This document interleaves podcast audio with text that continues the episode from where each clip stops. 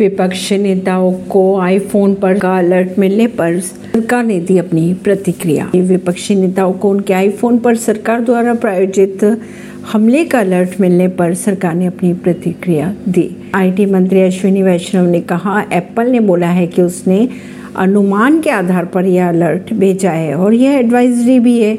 डेढ़ सौ देशों में भेजी गई है। उन्होंने आगे ये भी कहा कि जो लोग देश का विकास नहीं देख सकते, वे ऐसी राजनीति कर रहे हैं। परवीन सिंह नई दिल्ली से।